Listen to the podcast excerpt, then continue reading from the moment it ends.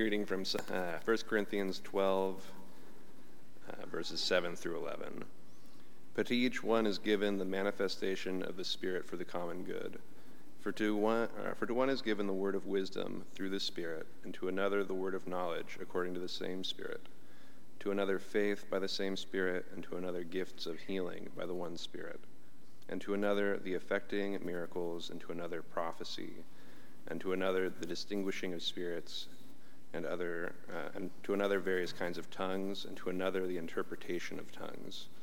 But one and the same Spirit works all these things, distributing to each one individually, just as He wills.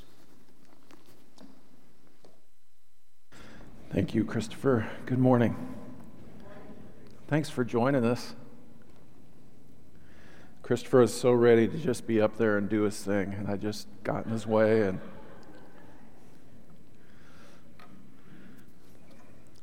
What a blessing it is to just be able to be here and worship the Lord together with friends. Thankful for that. So may the Lord help you connect to everything that we have going on this day in worship and in our fellowship. It's Potluck Sunday. I wore my special potluck shirt. This morning we continue in 1 Corinthians. We've been spending some time there. And uh, we'll be in the 12th chapter today talking about gifts of the Spirit. Now, about the gifts of the Spirit, brothers and sisters, I do not want you to be uninformed. You know that when you were pagans, somehow or another, you were influenced and led astray to mute idols. Therefore, I want you to know that no one who is speaking by the Spirit of God says, Jesus be cursed. And no one can say, Jesus is Lord, except by the Holy Spirit. So, in their pagan past, uh, some of the Corinthians who come from that background, they were used to giving themselves over to idols, mute idols. Uh, Paul tells us that uh, there are demonic powers standing beside the pagan idols, and that's the way that something mute is able to lead them astray. But now their spiritual identity depends upon the presence of the Holy Spirit, uh, manifest in this recognition of the lordship of Jesus. Jesus is Lord. So both paganism and Christianity invite a person to give ourselves over to spirits. Uh, but not all spirits are the same. Not all spirits have the same, uh, uh, same intentions for you and with you. They're not all trustworthy. They will lead you in a very different life direction or trajectory. But the Holy Spirit is uh, who we seek to have guide us and lead us in our life. And uh, the scripture gives us certain addresses where we can find the Holy Spirit. If you want to look for the Holy Spirit, here is one of them Jesus is Lord. If you are being led deeper into reverence for Jesus, deeper into praise, deeper into love for Him, you can bank on that, Paul says. You can depend on those feelings toward Jesus Christ. If you are progressively surrendering and delighting in the Lordship of Jesus, you can trust that desire. You know where that desire comes from. Clearly, you are being led by the Holy Spirit. Um, and I think this applies to more than just words that we say. It is our words together with our objective actions in our lives that we play out.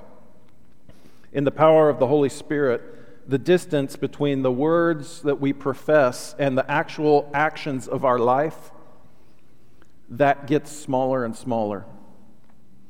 You know you can say words and then not follow those words. We all get that, right? There's a certain duplicity uh, or hypocrisy that we all have. That gap in the power of the Holy Spirit gets smaller and smaller. so that the words that we profess, the faith that we hold, those actions of our lives are going to match up to that more and more.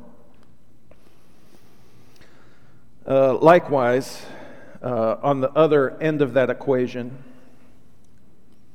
uh, I don't think very many people, there are some, will say out loud, curses on Jesus or Jesus be cursed. And uh,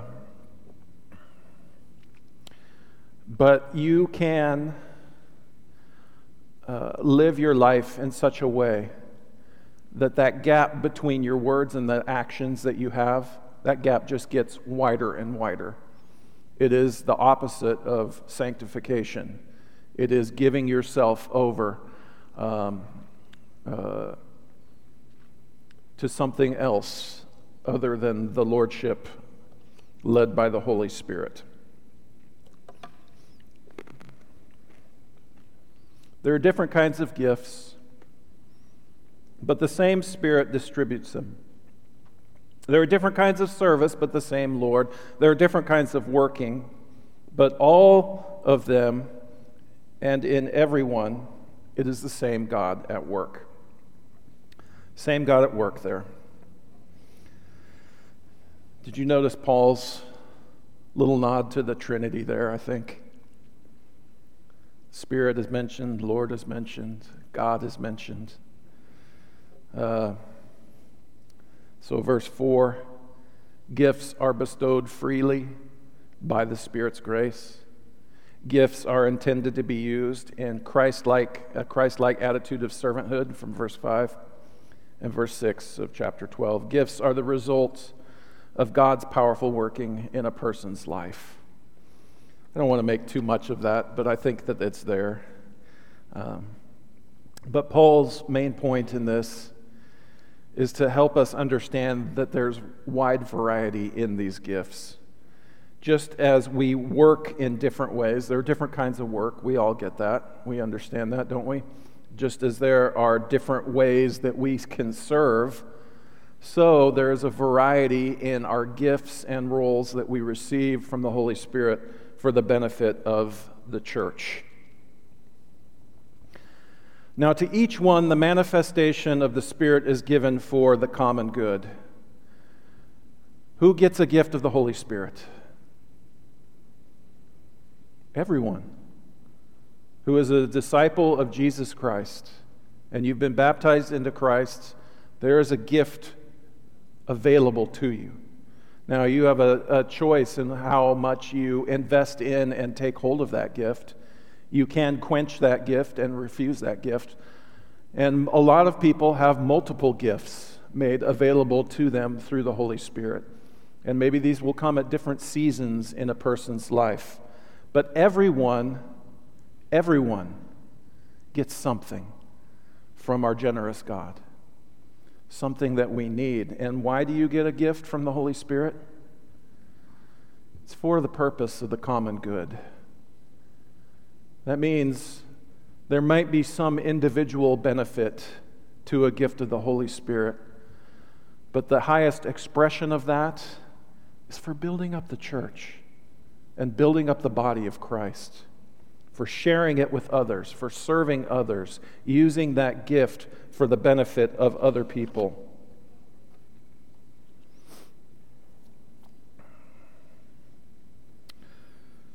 Uh, no one gets left out of gifts for the gifts from the Holy Spirit. He gives something to everyone.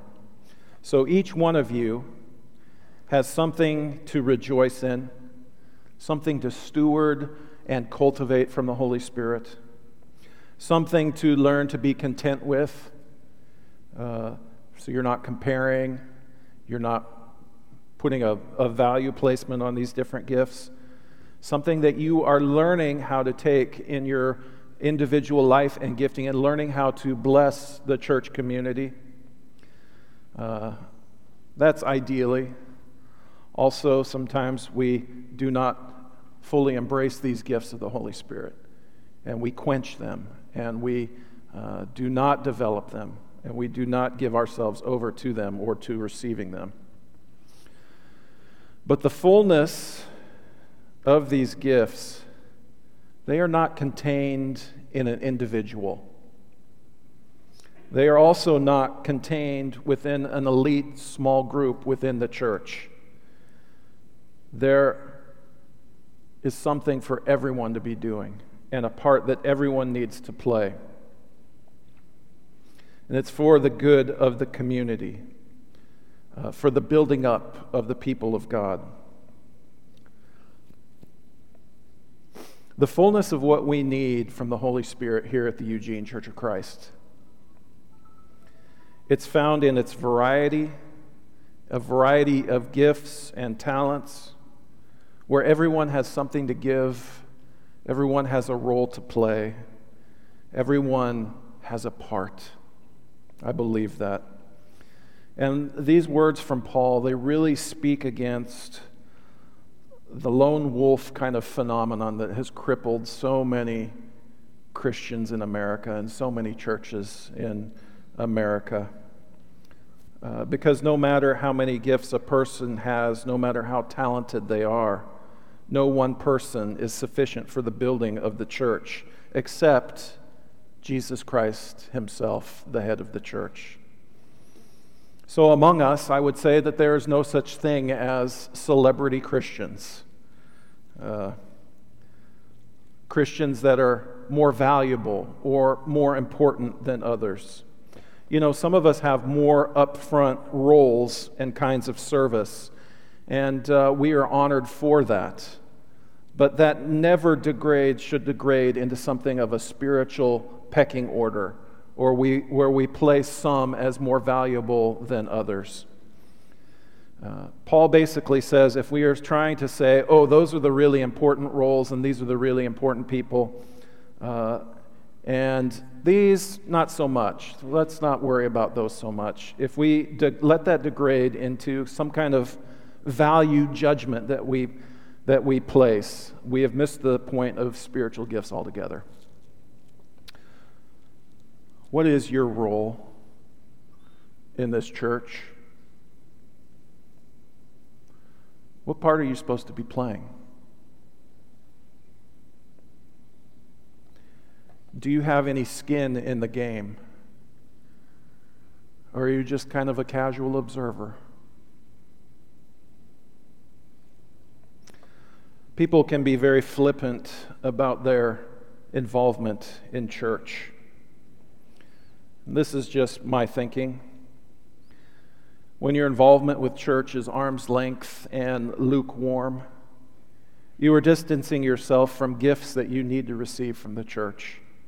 And you are withholding gifts that you need to give to the church. Because if you exercise those gifts for the community, this is going to be a better place. We're going to be stronger. God will be praised. He will be honored. How are you helping your church? How are you serving in this church? Are you leaving your church hanging?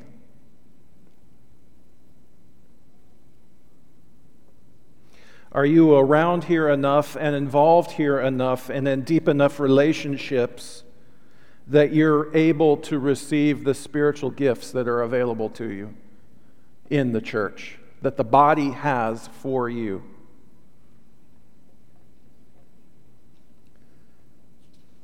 Do you bring a consumer mentality with you to church? Oh, I like this song leader. I like these songs. I, I'm just, I like the, oh, Calvin did a good job today.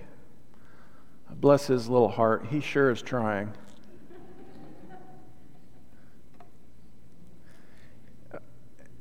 As Americans, we're taught to have a consumer mentality. We bring that with us everywhere we go. The customer's always right. You fulfill your obligations, and then we will do our part. We will give you the money or the praise or the. And so it's, it's very easy for us unintentionally to kind of take a kind of stance or a role of Okay, Lord, show me something impressive, and I'll give you my heart. Okay, Lord, do something amazing among me, and then I will invest. And uh, when we distance ourselves uh, from God that way, we're not just hurting ourselves, we're robbing the body of Christ of important gifts and services that you're meant to perform. Now, I'm, I'm not saying that there isn't time for seasons of stepping back and rest, but how long is that season going to last? Yeah, they pushed a little hard, or I was burnt out, and I need some space, and I'm going to take that space. How long will that season go on? If you've been kind of just in this orbit for not just months, but years, and you don't really expect much of your church and you don't really give much to it, how long will you stay in that place? It's not just hurting you, it can hurt this church body as well.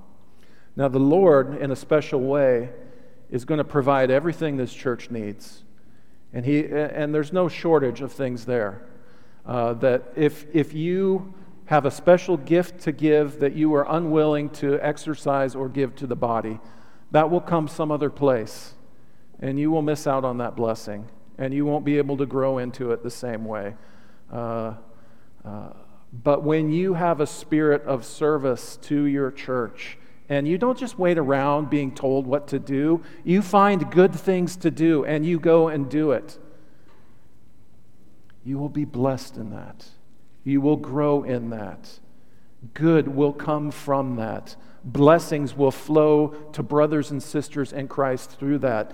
God will be honored through the steps of concrete action that you take.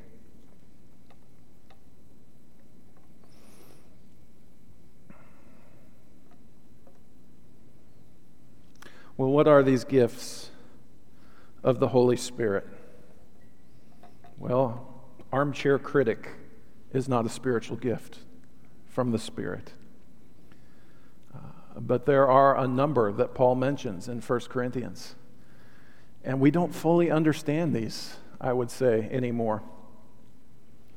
To one there is given through the Spirit a message of wisdom, to another a message of knowledge by means of the same Spirit, to another faith by the same Spirit, to another gifts of healing by that one Spirit, to another miraculous powers to another prophecy, to another distinguishing between spirits, to another speaking in different kinds of tongues, and, and to uh, still another the interpretation of tongues. Paul's point here isn't to teach us about these gifts, but rather to show the rich variety of the gifts of the Holy Spirit that the Spirit chooses to bestow on individuals and a church for the sake of building up this community, for the sake of the common good. And I would even say that this is not an exhaustive list that we are given here. There are more gifts that the Holy Spirit bestows, um, some more spectacular, some more humble in origin. But they are intended, Paul is intending to broaden the narrow view that the Corinthians, some of them at least, had focused in on of, oh, we have this gift of tongues. We're, we know that we are more blessed than maybe some of these other people who are coming here.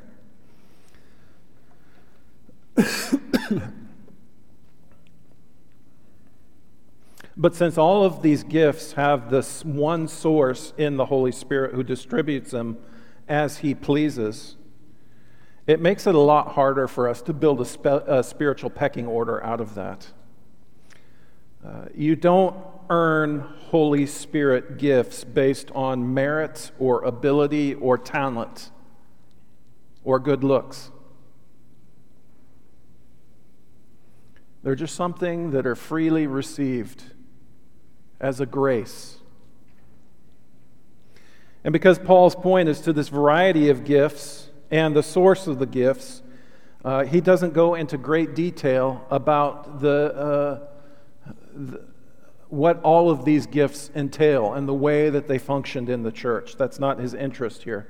But in this context, and in other parts of 1 Corinthians and the scriptures in general, there are some things that we can learn about this and some deductions that we can make. So if we are to list this out from 1 Corinthians chapter 12, here are the gifts that he mentions words of wisdom, words of knowledge, gift of faith, a gift of healing, miraculous powers, prophecy, uh, distinguishing between spirits is a kind of discernment, tongues, and interpretation of tongues, which go together. So I'm just going to say a brief word about each of these. I hope it's helpful. As I would say, I, there's a lot I don't understand, but at least hopefully I can get you thinking about some of this. Uh, first off, the words of wisdom and knowledge. I'll deal with those two together because they function largely the same way. Uh, the word of wisdom and a word of knowledge is a communication uh, uh, from God, or could be uh, uh, one of God's messengers, I suppose. Uh, that wisdom or knowledge that a disciple of Jesus receives directly from the Lord. this gift entails the receiving of knowledge or wisdom or insight into some issue uh, directly from through means of the Spirit. And usually, the way that works is that comes to us in the form of an idea or a thought or an idea that comes to us, uh, which is then passed on to the church. So, one of the things I love about uh, being a preacher of this congregation is I believe that the Holy Spirit does this for me a lot of times. I owe a lot of what I say to the wisdom of other disciples that have gone on before me. I've got a lot of that from books. Uh, I, I say stuff that is probably not quite accurate all the time, and I'm because I'm human and I'm learning. But sometimes I have thoughts and ideas that are beyond Calvin Gruen and they go out and they are able to convict, and the Holy Spirit uses those and to bless. And it is a word of insight or wisdom or knowledge uh, that ends up being a beautiful thing. And I don't always know when this happens, I don't control this. I'm just, I'm happy for those times that I think, thank you, Lord, for using someone like me to bless your people. And so that those thoughts or those ideas, that's something that we received and it's passed on to the community of faith. Could be a, a simple conversation, could be in a context of teaching, uh, could be in a context of fellowship. That this comes in a lot of ways, even our worship, uh, that can it can come into that setting. All right. So uh, these this word of wisdom or knowledge that is received or spoken. It addresses a lot of times some immediate need within the church. Probably it comes in response to prayers and seeking guidance over certain issues.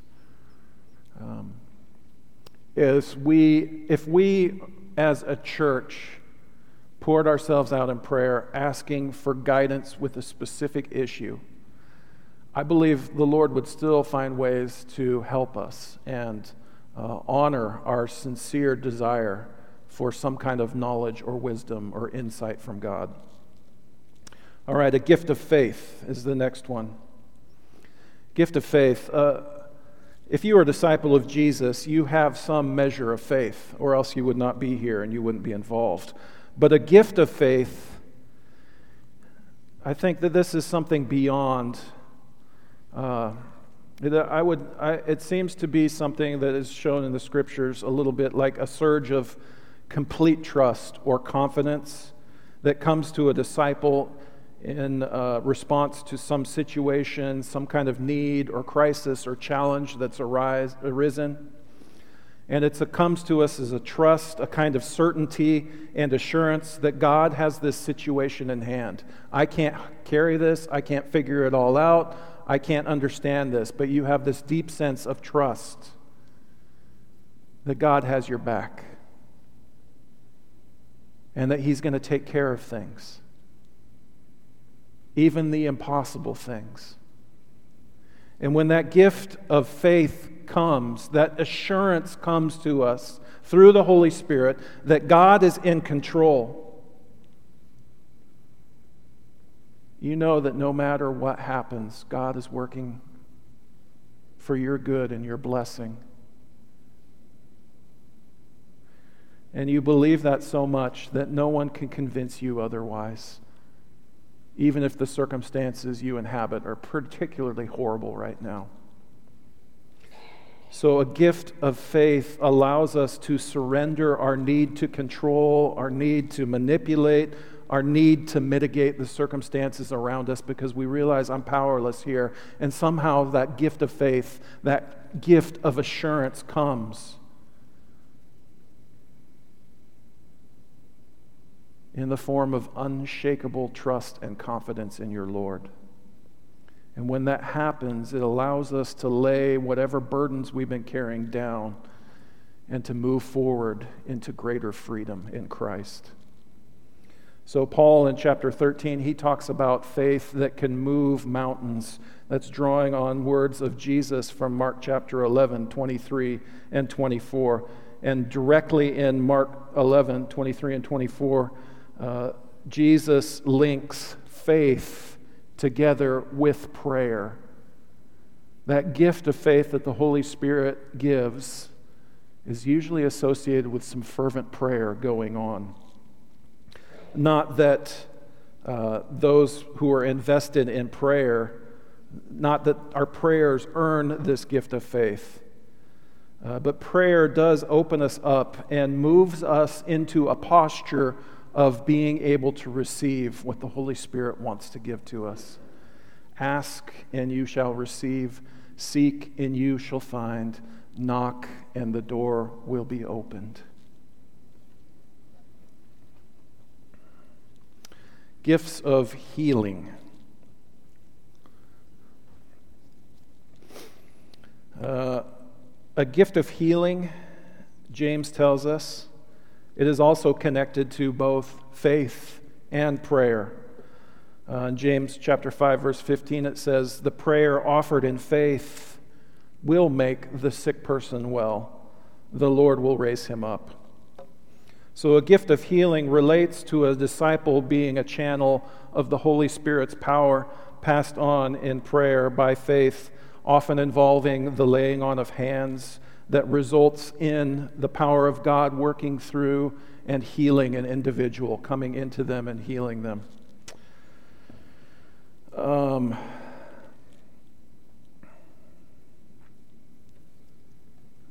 that's not the exhaustive way that that healing can happen.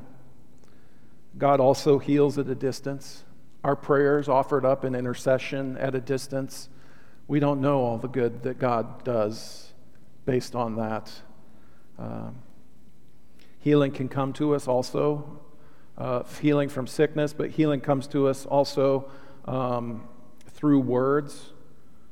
I, I'm not against the, or in any way opposed to the idea of God using uh, means, words like through a counselor or a minister or a spiritual director uh, to bring healing to a person or a person's life. Uh, healing of a sort also comes through the knowledge and training and expertise of medical, medical professionals, people who have given themselves over to learning the craft of healing um, and the best uh, uh, uh our healthcare industry has to offer. But if it's a gift of healing, somehow the result is so much greater than the input that people notice and give glory to God for the result. This person should not be alive. This person should not be whole and sound and in their right mind, but they are. To God be the glory. Um,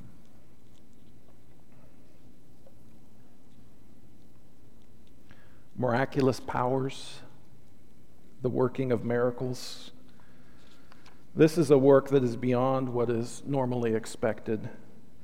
It's not something that we would expect to happen in our world today or in the life of our church.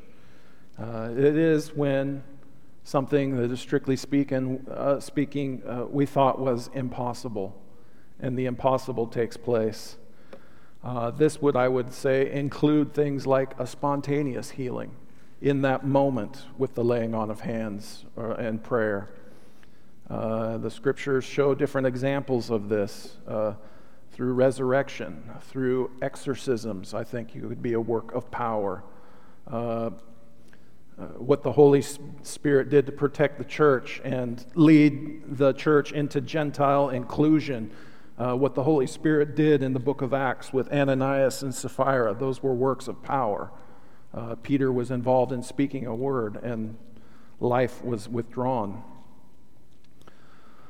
Uh, so this is, these are situations where God has intervened in the regular course of life in a supernatural way. Works of power provide breakthrough for individuals and churches. They demolish satanic strongholds and they work in some unexpected way uh, that leads to God being recognized and glorified among us in some kind of special way. All right, a gift of prophecy.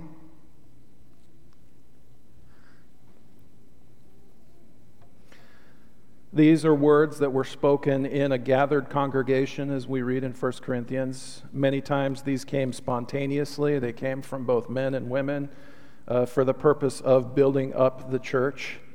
Uh, we've already read some about that in 1 Corinthians.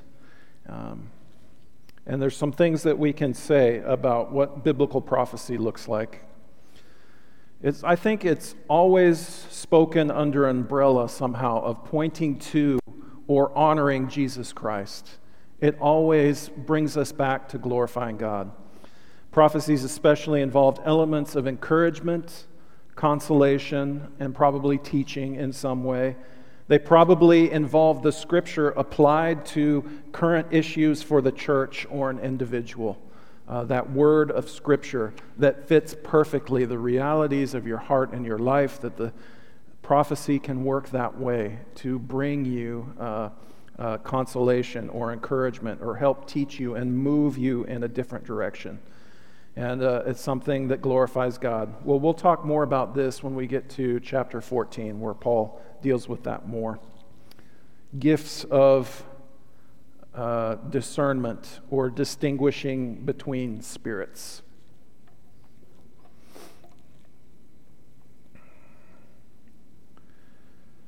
Uh, this gift seems to be maybe one that was lacking a little bit in Corinth uh, because they could not see how their stances, how their pride had worked in, how their spiritual pecking order, how what they had taken from their old lifestyle uh, around wisdom and knowledge, how that had crept in and was destroying the unity of the church. It was creating factions. It was making things difficult.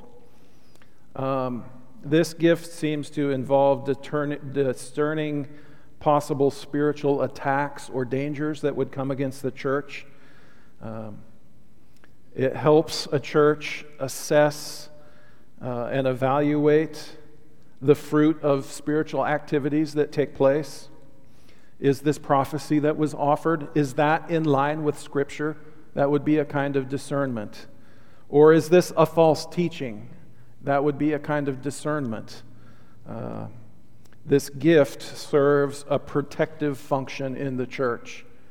Uh, the scriptures are huge uh, with the gift of discernment.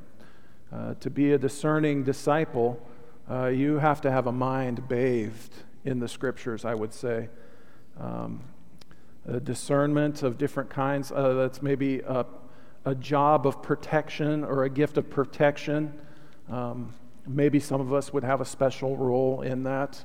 And our eldership has a special charge in protecting us, I think, from false teaching and uh, discerning spiritual attacks that could harm this body. Um,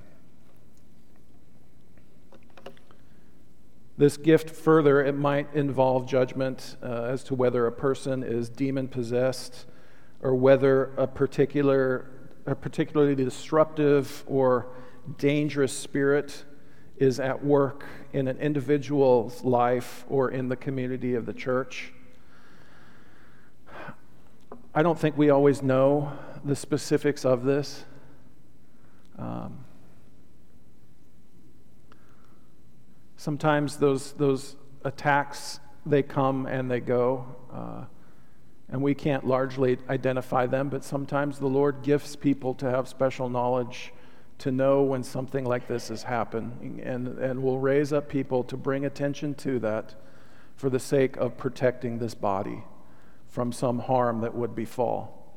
So, uh, for example, you could say, um, I notice that there is a spirit of complaining at work among some of the older women of this congregation. And maybe that kind of word would draw attention to something and help people kind of evaluate their, their actions and maybe move things in a better direction, uh, would help protect the body. But I will say there's, there's so much I don't know about all of this. But at the same time, I don't think we have to be afraid of it, and we don't have to just brush this stuff aside and say it doesn't matter and it doesn't happen. Uh, in fact, we'll come to talk about that some more in coming up weeks. Uh, but generally, uh, distinguishing between spirits, it serves a protective function in our church. It helps, uh, it helps us identify false teaching and when things go sideways, specific spiritual attacks, and when action needs to be taken uh, with some situations tongues and the interpretation of tongues. I'm just walking all through it today, aren't I? I'm just in it. I'm in it. Uh, some things that we can say about tongues. Again, we're going to deal with this more coming up in chapter 14, so I'm not going to say this uh, exhaustively. Tongues are directed to God Himself as a part of a person's praise or prayer. And so it becomes clear in upcoming verses in 1 Corinthians that speaking in tongues is something that largely edifies an individual, uh, but it's useless to the gathered church community unless it is paired together with the interpretation of tongues. So uh, it, it's somehow unintelligible, some unintelligible sound is coming out and being made, that unless that person or another interprets it, it's going to be missed, its meaning, by a large portion of the con- congregation. So we can say that much about it.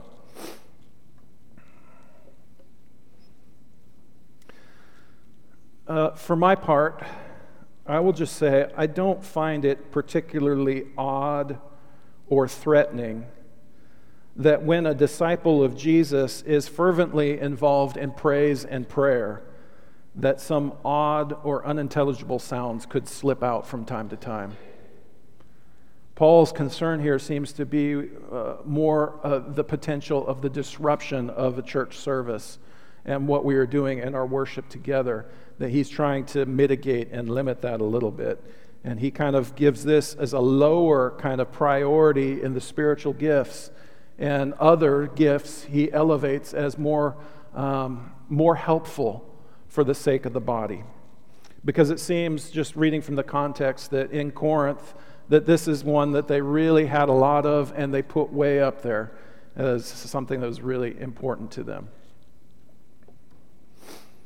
So, if a person is in fervently involved in praise and prayer and uh, some unintelligible sounds come out or things like that, I, I just I don't, I'm not in the game of saying, hey, this is tongues and this is not tongues. Uh, we're so. It's not ever going to be a problem for us here. We're, we're really good at hiding our emotions. And uh, uh, no one laughs at my jokes. And uh, when I, I mean, we're not, we're not in a place where we're opening ourselves up for this kind of uh, expression of the Holy Spirit, uh, I think largely or many times. And yet, sometimes we've been in situations, some of us are in the privacy of our, our own homes or our personal prayer life, where, and we probably don't even realize it's happening. Who knows the sounds that come out and the way that this all works? I'm not saying that that's tongues, I'm not saying it's not tongues. Uh, we'll talk a little bit about that more in, in chapter 14. But again, with all of these things, I don't think we have to be afraid of them. I don't think we have to say, God does not do that anymore, because I see nothing in Scripture that really commands us to, to not believe in these things anymore and cut them off. I think that we can be open handed with a sense of mystery at what God might receive. So we'll talk about this more because uh, uh, 1 Corinthians talks about certain things ceasing and then these remain. And it's in this time of whether we see dimly as in a mirror or the time that we see clearly as face to face.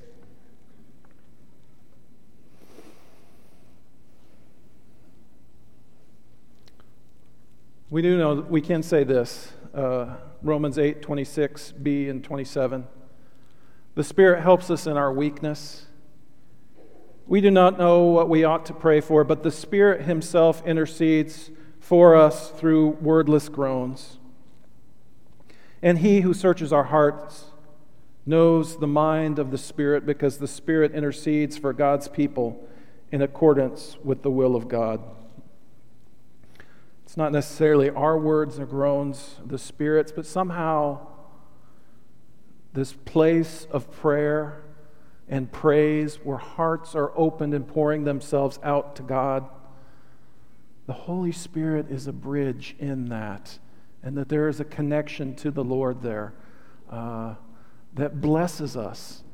But if there's not that gift of interpretation with that, uh, it's not going to do any good for us as a collected body or as a, as a corporate body. Okay, let me try to wrap this up this morning.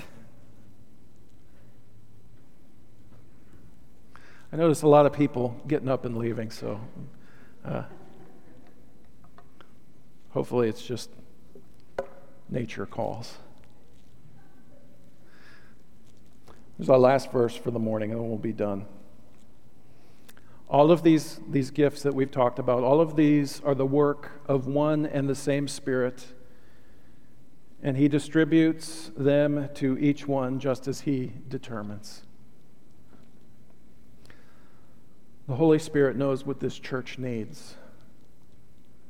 We're not abandoned, we're not orphans. We're going to have everything we need to be God's church here in our time and in this place. He knows what you can handle as an individual. We will not always understand the way that the Holy Spirit distributes his gifts or why he does it. But we can humble ourselves and not let our pride and prejudice stand in the way of what the Holy Spirit would like to do among us. I think that's what Paul is getting at in 1 Thessalonians chapter 5, and I find this very helpful as well. Do not quench the Spirit's fire. Do you hear me, church? Do not quench the Spirit's fire.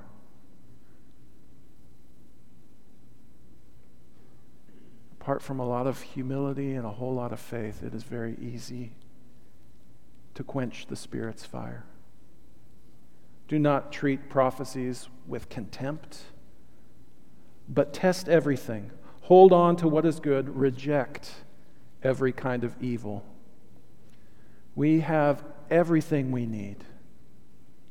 We are equipped in every way necessary to do the work of God here in this community, in this time, in this place. We don't have to fear or worry about or try to control what the Holy Spirit wants to do among us because the Holy Spirit gives us also an understanding of the Scripture. He also gives this gift of discernment. We have people who have a kind of God given role and gift to help protect this body and. Uh, protect us from uh, false teaching and from uh, things that would distract us and derail us as a congregation. So, a few closing thoughts, and we'll be done this morning. We have everything we need to be the Lord's church in this time and place. Sometimes elements of various gifts of the Holy Spirit that we read uh, in this chapter are subsumed under different labels or different roles. Uh, and sometimes these gifts they can come and go. And per, uh, uh, uh i could be used by the lord in a special time uh, for the healing of another person with words or in the pr- a prayer that the spirit uses that. And, and the next times that i do that nothing and there's no result. And when I pray for people, they get sicker and uh, do worse, and uh, they don't want me to pray for them anymore. And we don't control this. And just because something happens in this particular time and place, it doesn't mean it will continue, and it doesn't mean that this person, but sometimes it happens regularly enough that certain gifts are associated with certain individuals in the body for the blessing of the and bringing the common good. Uh, many great gifts of the Spirit work quietly and humbly, and sometimes they're hidden in mundane things that go unnoticed by most people. Uh, so we might not talk about gifts of prophecy, but the work of prophecy that comes in instruction and encouragement and those things are still at work and happening in the church body. In uh, sometimes they're so humble and they're so quiet that it's just, it's the Holy Spirit tiptoes in and tiptoes out, and we haven't even thanked Him or noticed Him. And I believe that all the gifts Paul mentioned exist in some form or another uh, in the church universal still today. And uh, there are a lot of Church of Christ preachers who uh, would say, no, that's not true, and they speak against that. And miracles have ceased, and uh, we, the Lord doesn't do these things anymore, and I'm not one of those guys, and I have reasons for that, and I can talk to you about that. I'm a bit of a mystic. I just want to open handed be, Lord, give me whatever you want to give me. Lord, give this church whatever you want to give this church.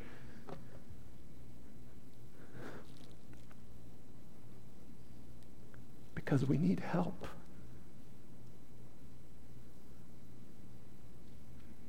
the culture war around us, the noise and the lies that we are inundated with daily.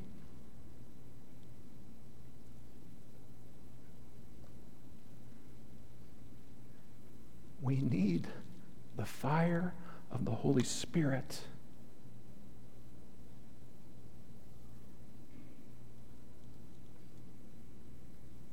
To help us be strong, to stand against the waves of a culture turned against us, to stand against our own propensity to sin, our own weakness and desire to just throw in the towel and give up. In open handed faith, and in a prayer and a humility asking for the Lord of the harvest to provide workers for the harvest field, I don't think that we are left as orphans in any way. I'm not saying I've seen all of these things. I'm not saying it's going to be just like